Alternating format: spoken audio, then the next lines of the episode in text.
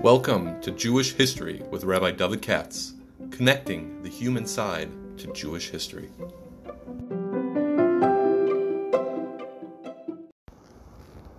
For sponsorship opportunities or to support this podcast, please visit our donate page at www.support.rabbidavidkatz.com.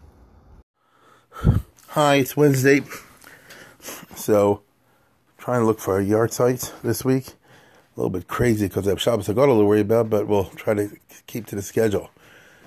And I looked online, and the one that caught my attention this week is a person I'm sure you never heard of, and that's one of the big uh, rabbis in Italy at the time of Azariah Figo I spoke about a few weeks ago. It's called Marshik, the Shmuel Yehuda Katzenellenbogen. I know that's not a household name, but it was once. It was once. Uh, this is somebody lived in the 1500s in what they call the Renaissance period in Italian Jewry. Again, I spoke about it a little while ago. And uh, it's a special slice of life from Jewish history of unusual variety. Uh, Katzenellenbogen, I know it sounds a funny name, is nothing but the name of a small town in Germany, a village. I mean, it's a cat's el- elbow. but, uh, you know, we have all kind of crazy names in English also, right? So, uh, any Jew that come from that place used to call himself Katzenellenbogen. It so happened that there was a family of distinguished Talmid Chachamim that came out of there, and especially when they moved to Italy and places like that, then became like an aristocratic Jewish name. And so that's one of the uh, names of mishpachas of old. And the person we're talking about lived in there like something like 1520, 15, 1600, 1597, something along those lines, all the way right through um, the 1500s. As I said before in Italy, I'll do you one better. Lived all of his life in one little area of Italy, again, which I mentioned some time ago, and I'll probably return again, and that's Venice. And I'm referring to the territory of the Republic of Venice, which is something that no longer exists, because Venice is today nothing but a city in Italy. But once upon a time, for many centuries, there was a separate independent country called the Republic of Venice. And they're famous, as you know, for the Venice and the canals. And consequently, don't be surprised if they had a very good navy of a certain type once upon a time. And they even had a very chashuv army, although the army was mostly uh, mercenaries. So here's one city that was able to fight off countries and empires. If you Google it and you look it up, you'll see it's quite a remarkable story. The city of Venice, therefore the Republic of Venice, was a oligarchy and aristocratical republic, as they call it, which means they didn't have a king, but rather about a hundred families or whatever ran the whole operation.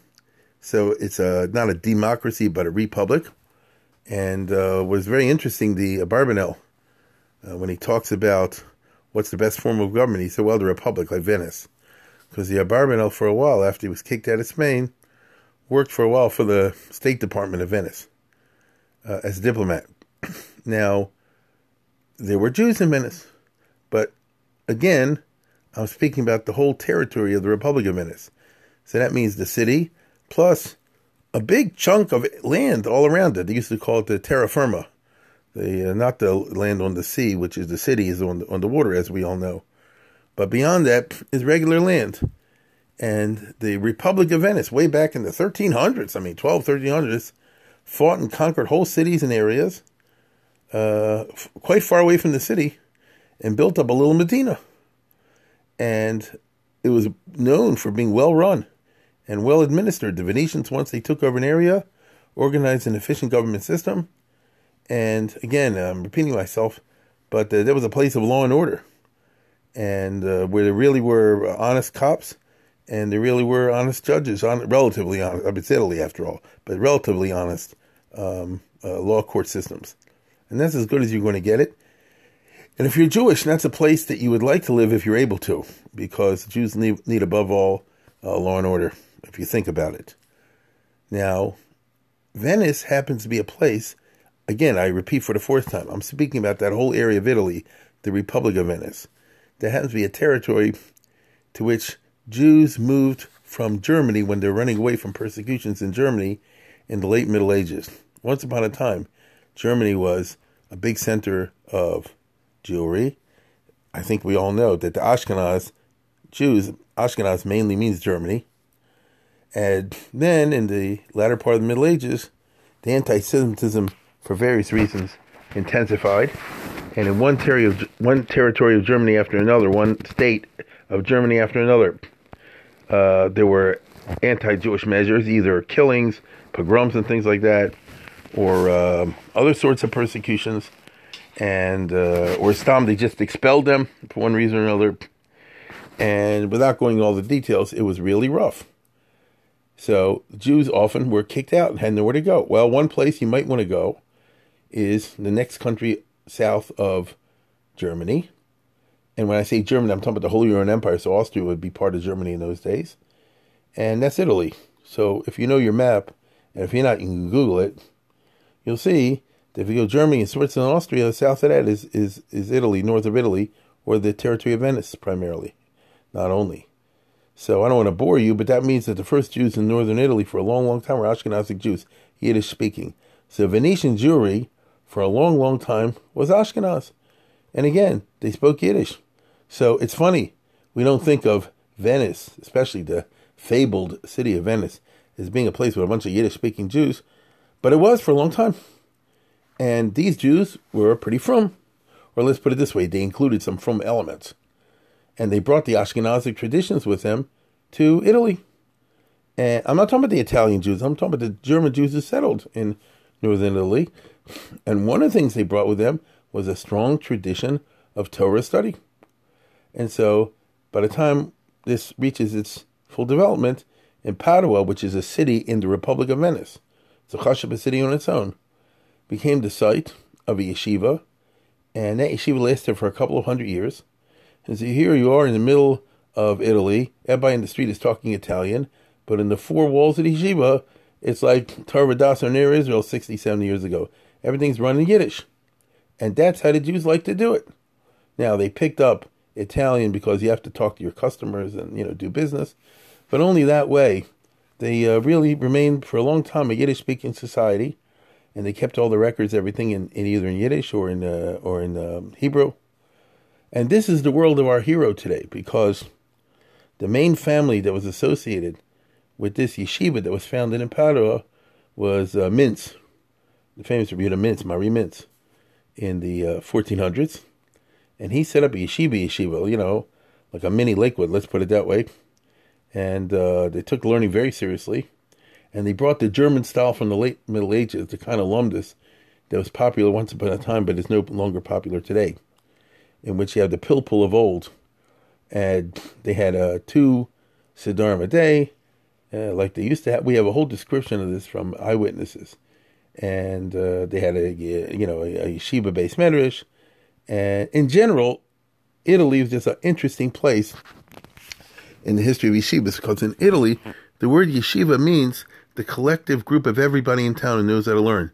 They all get together and they argue and scream a lot in learning and they also discuss halachic questions. And the Yeshiva Venice, the Yeshiva Padua, means everybody in town knows learn gets together at certain times and they discuss some halachic issue and maybe they issue a ruling or something like that.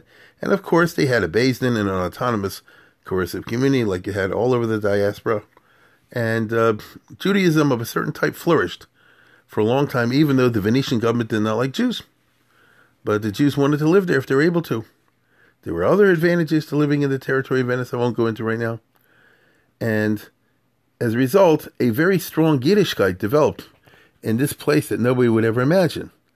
Uh, Padua is also the site of one of the great universities, and the only university that will allow Jews for a long time, or one of the only universities that will allow Jews to attend. So, if you're a boy from Italy, or even from around surrounding areas, from Austria, from uh, Germany, even a place like that, one of the options you might want to go to if you're interested in, in Jewish scholarship and, and, and going to yeshiva and, you know, uh, Talmud Torah would be not just the, the t- typical places you understand in Ashkenaz or Poland. You might want to go to northern Italy. And you might want to go to the yeshiva in uh, Padua. And when Rabbi Yehuda Mintz, Mari Mintz died, he left it to his uh, son-in-law, I guess. First his son, and then son-in-law. The son-in-law was Katzenelnbogen. who, or Meir of Katzenelnbogen, who they call Maharam Padua, which simply means Meir who was Rosh Yeshiva and the chief rabbi in Padua. And so Padua became a real place for intensive Judaism. It's funny to imagine, you know, the, the scenes of a Renaissance Italian city with all the stuff going on outside. And inside this building or that building is not only a Jewish community, but they're screaming and carrying on because the Ashkenazic learning of, of yesteryear involved a lot of shouting on purpose. And the Rosh Yeshiva asking questions and people trying to hock him up. And they love to do this sort of thing. You're supposed to sweat, as they say, when you learn. And they're right in the middle, as I say, of all the Italian business. Now, the Maharam Padua was really the top of his form. In the first half of the 1500s, he was among the very big poskim and rabbis and that sort of thing in Italy. And not only in Italy, it so happens that you know how it works in the yeshiva world. This rabbinical family is related to that one. This Rosh marries that one's a cousin and all that business. So they were related, like to the Ramah, for example, was a cousin of his. And uh, it's famous. They had a lot of goings back and forth between them. And we have the Shalos and Shuvas of the Maharam Padua. And they're extremely interesting because he gets questions from real life. And this is Italy, in which life is presented in every sort of way. It's as close to get to modernity 500 years ago with all the problems associated with it. And he's trying to negotiate his way around it, as all poskim uh, try to do, trying to find halachic solutions. Now, the Maharam Padua had several children. One of them was Shmuel Yehuda. And basically, uh, let's put it this way. Uh, you know, you only have so many children. They can't all be the Rosh Yeshiva. They can't all take the job over. So you have to t- kind of like parcel them out. And so what do you do if he has several sons? One only one can be the head of the yeshiva. So what are the other ones supposed to do? See, he had this situation, and what he did was he sent his son Shmuel Yehuda at a fairly young age. I mean, I don't know, his twenties, whatever. Uh, this is a young man who married the right girl, and he himself is independently wealthy because the Katzeneln family not only was in learning, but they had friends who were merchants and invested their money for them and that sort of thing. And the father said, I guess I'm sending you to Venice. And so he spent like 50, 60 years in Venice, first as a learner, and then as a dayan, and then as the head of the base and others, like the chief rabbi, at least of the Ashkenazim. And so here somebody spends most of his adult life trying to bring Yiddishkeit to Venice. The city of Venice, that's what I'm talking about now, really didn't want Jews there. And historically, they would not permit any Jew to reside in the city. But in the early 1500s, once upon a time, there was a certain war, as the only war in 500 years, in which Venice was invaded. Usually their diplomacy was good enough to avoid that. And the city itself was under attack. And a bunch of Jews, like a bunch of non Jews, ran away to the city of Venice itself for try to get like shelter. And uh, once they were here, the Jews didn't want to leave. And so the government of Venice, the Senate, debated what to do back and forth. And by the time it's over, they said, you can live here, but in a certain area called the ghetto, which is near the armory factory. That's where ghettos come from. And so that became the first ghetto. And it's unusual because it's not like the Jews have been living there and then they forced them into a bad neighborhood. This was the condition of the Jews being allowed to move there. And the Jews took it because I'll take whatever you give me. Uh, the Jews wanted to live in Venice, first of all, as security. Second of all, Venice is a big seaport. Remember Shylock? And so back and forth, all the ships are coming, and hopefully you can do business. The government of Venice was extremely anti-Semitic and passed all kind of gezeras that the Jews should only engage in this trade and not in that trade and it wasn't easy to uh, get around the rules. But in spite of everything I just said, the Jews wanted to live in Venice. And so here, he sends his son, the Rosh Yeshiva in Padua sends his son to be in Venice, and the son of Shmuel Yehuda, Marshik, they call him, opens a yeshiva in Venice. This, baby, this is like having uh, Lakewood inside of uh, Vegas. That's exactly what it was. Because Venice is not only a city on the water, Venice was the, the party capital of the pre-modern world. And When I say party, I mean every bad thing associated with parties. That's why the carnivals, that's why they had all the carryings on and the mistresses and the playboys and this and that and the other. Oh my goodness, Venice is like notorious. You know what I'm saying? If you want to sin, Venice is the place to, for you. And they all the sinners headed over there. Great. And now that you're it's a yeshiva, how are you going to keep the boys in the building? You know what I'm saying? And and if, and forget the boys in the building. Maybe you can hold on to them. How are you going to keep the other young people in the community from straying off and wandering outside the ghetto? and carrying on with others. And who knows what it leads? I mean, we do know what it leads to. And so being a rabbi in Venice and being a Rosh Yeshiva in Venice and trying to have Kedusha Tahira as Shmuel Yehuda Katzenelberg tried to do. Kedusha Torah, in the middle of all that stuff, was quite a challenge indeed. You can only imagine the kind of questions they, and problems he had to deal with all the time. And the guy did it, like for 50 years. And what's interesting is that his students, growing up in such a, what should I say, secular environment, such a powerful drawing environment, uh, his students, the one we know of, became big Talmidei Chachamim, but usually uh, knowledgeable of Italian culture, of European culture. Isn't that interesting? Now, Padua has a university.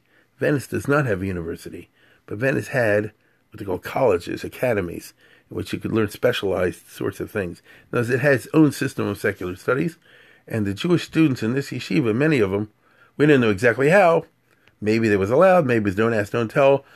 Obviously, picked up a lot of this kind of secular knowledge, but they tried to combine it with being frum. So this is what they mean sometimes when they speak of an Italian Haskalah, an Italian Haskalah, which is very different than the Haskalah you're usually thinking of. Because the Haskalah many people are thinking of is from Eastern Europe, in which people already were not from, and they're breaking away from Yiddishkeit and all the rest of it. Here you have an attempt, I know it sounds funny, to have like a from Haskalah, which means learning is very important, Shemiras Mitzvah is very important, but you also want to know Latin and Greek and Italian, and you want to be able to deliver a speech. See, in this society, the Jews who are in Venice, uh, if you want to get their respect, you have to be as good as the Goyim. You have to be as good as the preachers and the great orators. The churches uh, were going through a golden era at that time and had great uh, speakers. And so the Jews were also demanding, so we want to hear good speakers, not just a Dvar Torah and the Weltrein, but something that's very uh, catchy and highfalutin and all the rest of it. And uh, therefore, it's really interesting that here's the yeshiva in which they stress halacha, they stress Gemara Shitosis, they stress Lamdas and Pilpul and all that sort of thing, no question about it. But they also do public speaking and uh, homiletics and, as I say, acquaintance with the basic philosophical issues out there so you're able to answer, like we'd say today, Damash Atoshav Abakoris. And uh, therefore, you have to have a classical education in one degree or another. Classical education means, you know, the Greek and the Latin. You read the classics. And uh, Venice, particularly, becomes interesting in the 15 and 1600s because they have like a small galaxy of Talmidei Chachamim who uh, are quite well educated in the secular sense. And one of the areas that they specialize in is uh, public speaking and, and, and, sermons. I mentioned Figo the other day, or a month ago, whatever. He was on the firmer side. But have many people that you definitely see they're trying to um, impress the audience by showing off what they know, not only in Torah and Gemara and all that, but also in terms of science, history, uh, philosophy, Greek and Latin, uh, be able to quote from the right authors and that sort of business. And this is something you don't usually find in Eastern Europe. You understand? You don't find this in some drush in Poland or someplace like that. Uh, there it's very culturally insular. Now, I want to be very clear about this.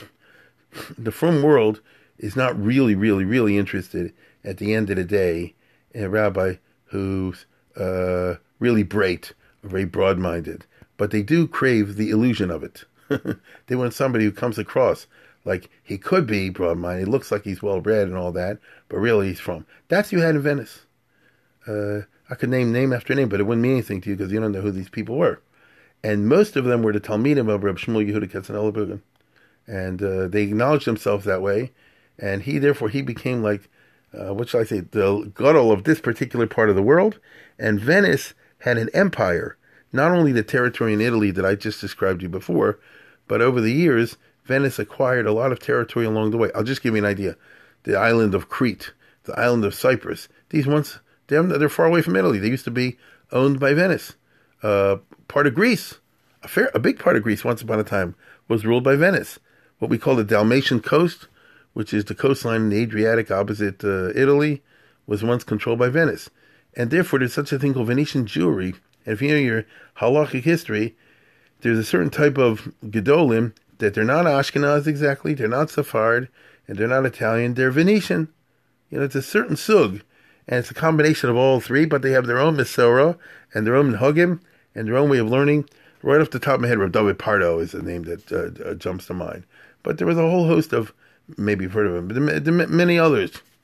And Shmuel Yehuda Katzenelberg might be considered like the founder of the city of Venice as a Mokum Torah. So again, it's really strange. Here you have a place where everybody's going around in masks during the ball time and the carnival, and uh, the men and the women are running off and this and that and the other. And a few blocks away in the in the ghetto, when I was there, so it's really just a few blocks away.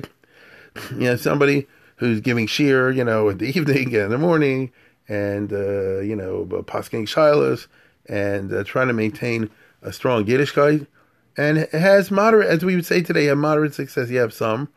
Uh, now, what's really interesting, and this this explains something that's very unusual about Rav Shmuel Yehuda Katz He published one sefer. What is that sefer? And you can get it. It's called Shneimos Drushes, the 12 drushes. Uh, 12 speeches that he gave, not speeches Stam in the Welterein, but they're modeled on the famous example of the 12 drushes of the Ran back in the 1300s in Spain. The Ran, I'm sure you all know, is in the back of the Gemara Nissim Gerona and he's a Rishon Rishon, is a Gemara Gemara guy, no question about it. Uh, but he also wore another hat, and he was a rabbi of a community. I think, I think he was in Saragossa, I believe, and uh, in, in in in Spain, in Aragon, in the 1300s, Iran, and he gave on certain occasions these, uh, like we would say today, lectures, in which you're trying to explain philosophically, but in a very frum mode, philosophically um, discrete ideas, abstract ideas from the Torah, usually from the Parsha of the week, but it could be from other things as well. I'll just give you one example off the top of my head, since I'm just sitting here going by memory. The Ran is the Drush Ran is the one who asks, "How come Moshe Rabbeinu couldn't speak to save his life?" He said, "Kikvad peh anochi." You know, at the burning bush, Moshe said, "Don't get me the job, get somebody else, because uh, I can't speak." The story is he burned his mouth with coals. Isn't that right? That's what you all learned. Uh, I know there are other ways of translating kvad peh, but that's the usual way that they understand it. So he was a terrible speaker. That's why Aaron had to be his speaker. That's the story in the Chumash. Why? Why didn't God get somebody with a good uh, speaking ability, a public speaker, a polished guy? You know, why not? And uh, so this is the Rosh Hashanah. It said long ago. He says because he didn't want them to think that the reason the Jews accepted the Torah was because the persuasive demagoguery of the speaker. Uh, they say, yo, yeah, Moshe Rabbeinu was like a New York Jewish salesman. He could sell you anything. He could sell ice to the Eskimos, you know. So he sold tie to the to, to, the Bedouin. So sure, he sold the Torah to the Jews. Uh, wrong. Uh, Moshe actually couldn't save his, couldn't speak to save his life. If he was able to get the Torah to the Jewish people, must because of MS, not because of his speaking ability. I'm simply giving you one tiny example of a thousand examples you find in Drushas HaRan. Well, our hero, the Marshik, or Shmuel Yehuda um, did the same thing. He, he, he modeled the book. Sometimes you find this in Jewish history. Some Godo will model a sefer like on, on another one's. He has 12 drushes also over there of the same variety, but it's more Italianite and it's got more, uh, what shall I say, goyishe quotes and uh, things like that. It's called, now here's the funny part. It's called Drushes Ma'ari Mintz. If you ever buy it, uh, and believe it or not, I picked this up years ago in a bookstore. I couldn't believe it when I was in Israel. It's Menukad. I always like things with Nakudas. I said, how does anybody even hear of the drushes of Mari Mintz? Who's even heard of this person of Shmuel Yehuda Katzenelbogen? And who took the trouble to put this all out with the kudos? But they did. And uh, as you see, um, in in these drushes he tries to bring out, as I said before, philosophical. As we, maybe I should use the word hashkafa points, but hashkafa using uh, the best of modern science as that was understood in the 16th century, together with Torah values. We're dealing with very from people over here, obviously. Uh, from a historical point of view, what's interesting is he has hespeds for uh, Yosef Karo, who is a friend of his, and for the uh, Ramah, who is a cousin of his. I said Rabbi Yosef Karo was a friend of his. It's true. The if you know anything about the history of Jewish books and publishing, uh, so the 1500s is the big century. You understand what I'm talking about? The big technology. Well, let me let me rephrase this. You and I live in a day, in a period where we can look back and see that the most dynamic form of economic and scientific uh, development has been the area of communications. Yes, this is the revolution of everybody, uh, everything. Uh, who's making the big money today? Google and Facebook, and you know, I don't know, all those types of things. And uh, what does that mean? No, it's the internet. And uh, they're going to take it to the next level and take it to the next level.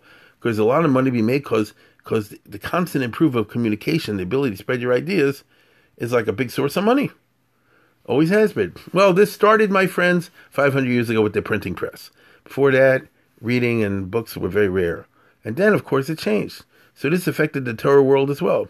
And when the 1500s came around and they started to print Hebrew books, just stelzel for it. Use your imagination for a second. You have a little imagination, right? Use your imagination for a second. What a gigantic difference it made once Hebrew books start to be mass produced. And the main place was Italy. And the main place, Italy, Venice. I won't go into the reasons why, but that's what happened. Venice. And so here's somebody who's a big Rabbi Shmuel Katzel Bogan sitting on top of Venice, where the Hebrew publishing is taking place as most powerful. So, and he's a big Talmud Chacham. I mean, a world class Talmud Chacham. So don't be surprised that if you're a rabbi whose name is Yosef Karo and you happen to live in Turkish Palestine, as Israel's called that time, and you want to get your stuff published, after all, he spent all these years putting together Beis Yosef. I think he spent 30 years, if I'm not uh, if I remember correctly, putting Beis Yosef. And if you if you're familiar with Beis Yosef, you're not surprised it took a long time. It's a gigantic enterprise. So you wanted to get it out there. So who do you who do you go to? He said, "Well, I, I want to get published." There's no printing press in the Turkish Empire at that time certainly no printing presses in Palestine and Israel and Egypt because the Arabs are technologically behind. So what are you going to do? You're going to send it to Venice. Well, that's possible to do, but who do you know in Venice? Well, if you know a great Talmud Chacham over there, and he knows you, and believe me, Rabbi Yosef Karo at his time was considered a big deal. He was known around the world. He was a gadol not only in Israel, but around the world. And so don't be surprised if he's good friends with Shmuel Katzenelbon, Ed Marshik, the rabbi in Venice like this, you send the stuff over here, and I, I, I, got the money, I can put together money, and we'll publish it. That's how the Beis Yosef was published, and later on, that's how the Shulchan Aruch was uh, published, and that's other books from Yosef Karo, and he has a whole hesped where Yosef Karo died. It was very interesting, and he describes their friendship, all the rest of it, and he says, you know, there was other books that he had, he sent me on a ship, but the ship was sunk by pirates, and so all that writing is gone. Who knows what the Mechaber was to have other things in mind? I don't know. But uh, it's it's remarkable, isn't it? Uh, he has similar things about the Ramah, who I say was a relative of his, and mostly he's trying to explain uh, from a frum point of view, uh, as I say, what we say today, uh, philosophical problems. Uh, you know, when he deals with Pesach, he's trying to connect it with the eternality, eternality of the soul. For some reason, it was a big question in the 1500s. You know, what really happens when you die? Nobody knows, right? Even Shlomo says in Koheles, maybe when you die, nothing happens. It's just like a dog. It's a pasuk like that. You know, who knows the difference between a man and a dog? And so the front position is, oh no, there's a neshama and this and that and the other. And he's trying to bring proofs for him from the Pesach story. This is the style. It's not really a 21st century style. What can I tell you? And it doesn't go over. Never had any luck like Azariah Figo. Uh, it doesn't have that quality to it. But on the other hand, it did in that day. And if you have a big gutter like him, and he doesn't publish his Shalosh and Chuvas, and he doesn't take the trouble to publish his Chedushim and all that, which I'm sure he had a ton, but he feels proud, he wants to publish his drushes, he obviously figured this is how meeting a mass audience. This is what the public can understand, and will have the most impact on keeping the public from. The Talmid Chacham can do without my stuff. Um, you know, maybe um, others will publish them, but uh, I want to put out there in the printing press uh, the kind of material that we would say today would be makar of the oilam and keep them on the straight and narrow. Because Italian Jew, I'll say again, especially Venice, is always pulled away, away, away. And to be perfectly honest, in the late 1500s, especially the 1600s, the kids got pulled more and more out of Yiddishkeit. It was just, it's just what it is. Uh, the, the party life was just right there, and the party life was uh, very tempting. And how are you going to keep them down on the farm?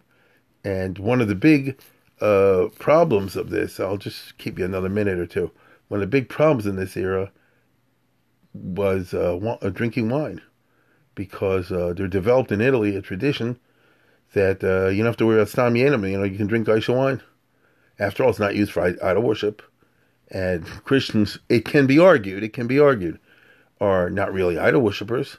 And therefore, it's not like the pagans used to touch it long ago in the time of the Talmud and consequently maybe it's okay. Now, there's a strong Jewish tradition, not that way, but in Italy it's very famous that um, uh, even big rabbis uh, said Stam Yeinam is okay.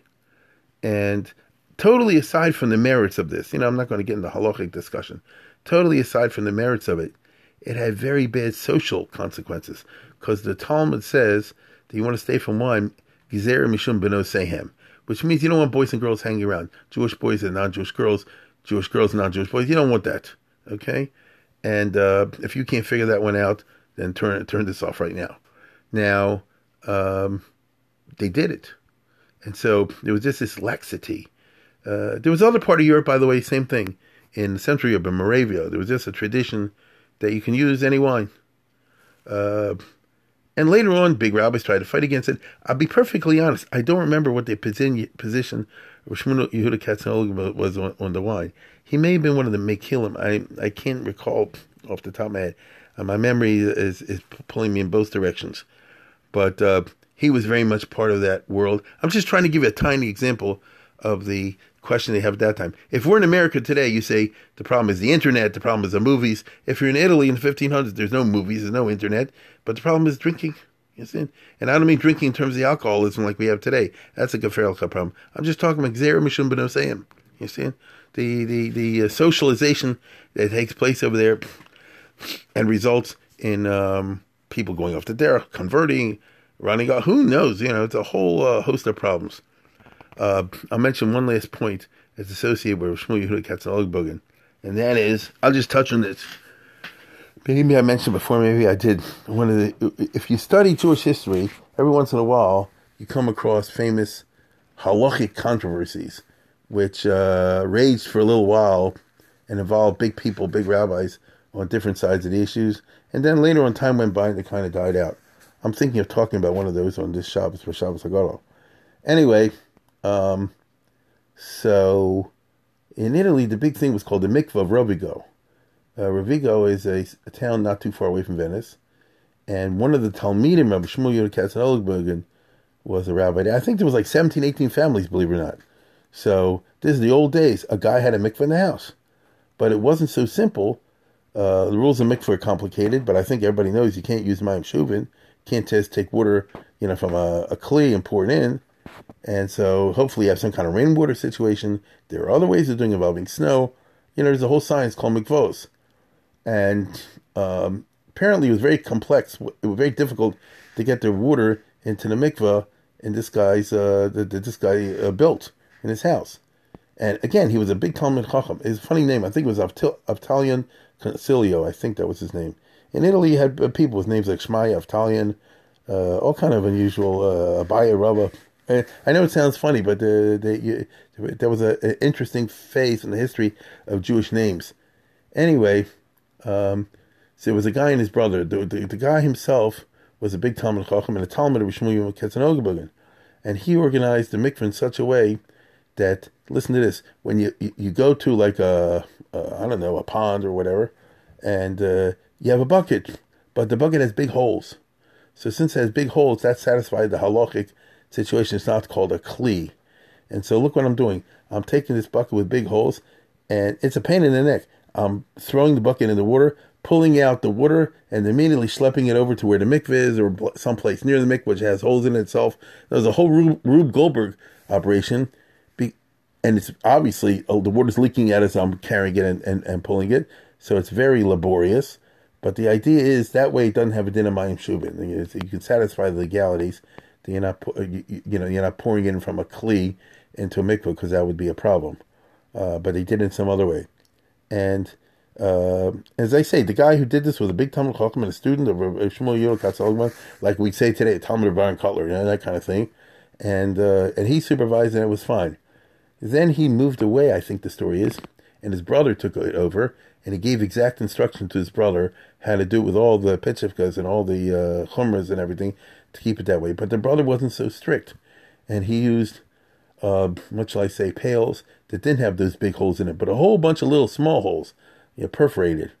And when the first brother found out, he raised all kind of hell, and then he said the mikvah's no good, and the women's is the problem. And the other brother said it's okay. For some reason, this took off. Oh my goodness! It became like a cause celebre, and for about twenty years, people were writing back and forth their, books on this. No, there's Sfarim.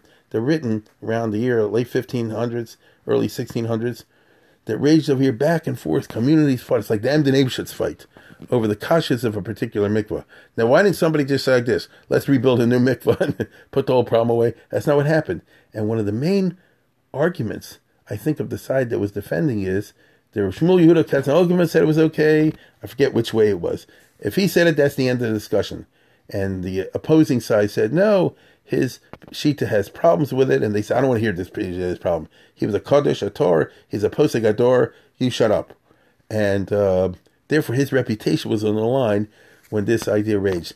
It's, I'll, I'll end with this because I've gone too long, but it speaks interestingly of the Jews in the Republic of Venice in the 15, 1600s, if they're getting all out of shape and people are getting argued over the kashrus of a mikvah. Halavai people should be so Jewishly connected even today. Uh, that's all for now.